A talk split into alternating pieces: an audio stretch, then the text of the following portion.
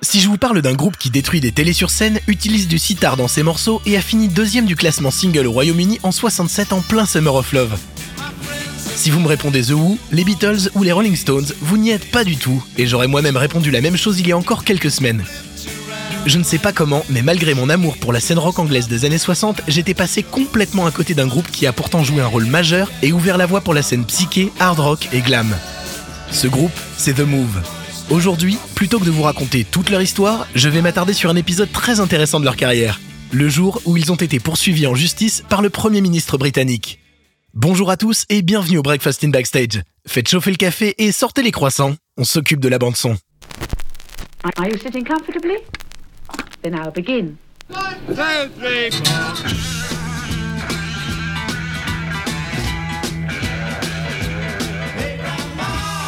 Avant de parler de The Move, il faut resituer le contexte. Le 15 août 1967, le gouvernement britannique, mené par son Premier ministre Harold Wilson, passe la loi appelée Marine Broadcasting Offences Act, qui rend illégales les radios pirates qui émettent depuis des bateaux amarrés autour de l'île. Si vous avez vu le film Good Morning England, c'est exactement de cet épisode dont il s'agit.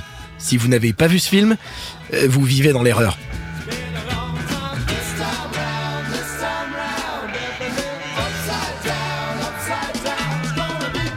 Dans l'Angleterre des années 60, la moyenne d'âge est de 27 ans, et la seule radio officielle est la BBC, et elle ne passe que très peu de pop et de rock. Autant vous dire que cette nouvelle loi passe très mal et rend Harold Wilson extrêmement impopulaire auprès de la jeunesse.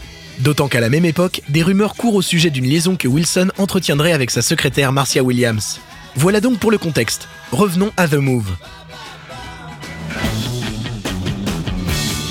Le 25 août 1967, The Move sort son single Flowers in the Rain, en plein Summer of Love, dont les arrangements orchestraux caractéristiques sont à mettre au crédit de Tony Visconti, qui travaillera plus tard notamment avec T-Rex et David Bowie.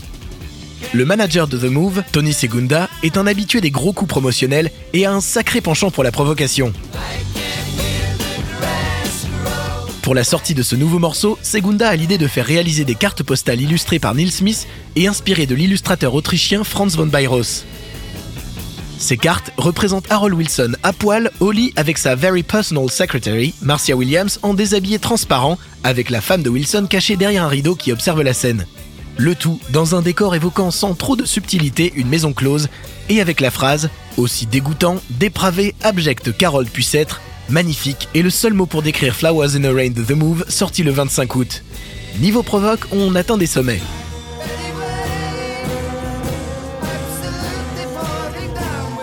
Et Tony Segunda ne s'est évidemment pas arrêté à la seule impression de ses 500 cartes postales. Le petit filou est allé chercher un homme politique, Michael Foot, pour lui demander de distribuer les dites cartes dans les rangs du Parlement. Dans le même temps, Segunda les fait aussi envoyer à des journalistes, des DJ et des stations de radio. Tout ça sans en avertir le groupe ni leur demander leur avis. Cette jolie illustration, que vous pouvez admirer sur notre site breakfastinbackstage.com pour vous en faire une idée, ne plaît évidemment pas au Premier ministre, qui envoie The Move devant le tribunal pour diffamation le 1er septembre, à peine 6 jours après la sortie du single. Trevor Burton, le guitariste du groupe, raconte qu'ils ont appris la nouvelle lorsque des centaines de photographes se sont massés à la sortie d'un de leurs concerts comme s'ils étaient d'un coup devenus aussi célèbres qu'Elizabeth Taylor, et que l'un d'eux leur a dit « Vous n'êtes pas au courant ? Vous êtes poursuivi par le Premier ministre !» Dans les semaines suivantes, The Move fait la une de nombreux journaux et tabloïds qui jouent un drôle de jeu en prétendant être outrés de l'attitude du groupe, totalement irrespectueuse vis-à-vis du Premier ministre, tout en permettant à l'illustration en question de se diffuser et au groupe de gagner encore en visibilité. Le jugement au tribunal a lieu le 12 octobre 1967. Tony Segunda loue pour l'occasion une belle Rolls-Royce rouge, mais elle tombe en panne sur la route entre Londres et Birmingham d'où le groupe est originaire. The Move arrive donc en retard, rate l'audience, mais plaisante avec les journalistes devant le tribunal, un livre sur le LSD à la main, affirmant qu'ils n'ont pas de préférence politique et pourraient voter pour quiconque écoute Frank Zappa ou Jimi Hendrix. Tant qu'à faire, autant rester dans la provoque jusqu'au bout. Ironie de l'histoire, Harold Wilson est représenté au tribunal par l'avocat et homme politique Quentin Hogg, le même qui aurait propagé la rumeur de sa liaison avec sa secrétaire. Malgré ça, Wilson gagne le procès et le groupe est contraint de reverser l'intégralité des royalties de Flowers in the Rain et de la face B, The Lemon Tree, à des œuvres caritatives choisies par Wilson, The Spastic Society et l'hôpital de Stockmanville qui viennent en aide aux patients paraplégiques. Le manque à gagner pour The Move pourrait s'élever à plusieurs millions de pounds aujourd'hui. Deuxième ironie de l'histoire, Je vous parlais en début de chronique du Marine Offences Act qui a fait fermer les radios pirates. Eh bien, la BBC lance Radio One le 30 septembre de la même année, toujours en 67 donc, pour remplir le créneau laissé vacant par ces radios pirates fraîchement disparus. À 6h55 du matin, le DJ Tony Blackburn lance le premier titre de la radio, je vous le donne en mille, Flowers in the Rain.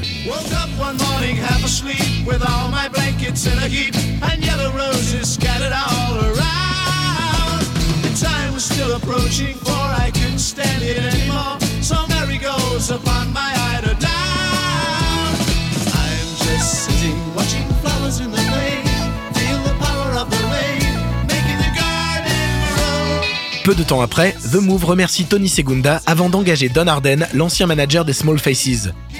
Le groupe envisageait ensuite de sortir le single Cherry Blossom Clinic, une chanson légère sur les fantasmes d'un patient interné dans une institution psychiatrique, et sa face B satirique Vote for Me. Échaudés par leur expérience devant la justice, les musiciens décident finalement de ne pas le sortir. Cherry Blossom Clinic finira tout de même en clôture de leur premier LP Move, sorti en 1968, contrairement à Vote for Me, qui n'aura le droit qu'à une sortie en 1997.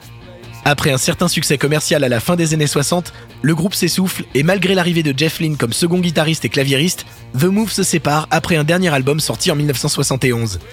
Des cendres de la formation, naquit un projet amené à devenir autrement plus mythique, Electric Light Orchestra. Vous pouvez retrouver Breakfast in Backstage en podcast sur Spotify, Deezer, Apple et vos plateformes de podcast favorites et en vidéo sur notre chaîne YouTube. Vous pouvez aussi retrouver nos playlists thématiques sur les plateformes de streaming et des articles et interviews sur notre site breakfastinbackstage.com. Et évidemment, vous pouvez nous suivre sur les réseaux sociaux pour ne rien manquer de nos actus et pour échanger avec la communauté. On vous dit à très bientôt pour un nouveau podcast ou une nouvelle vidéo. So, I say goodbye until tomorrow.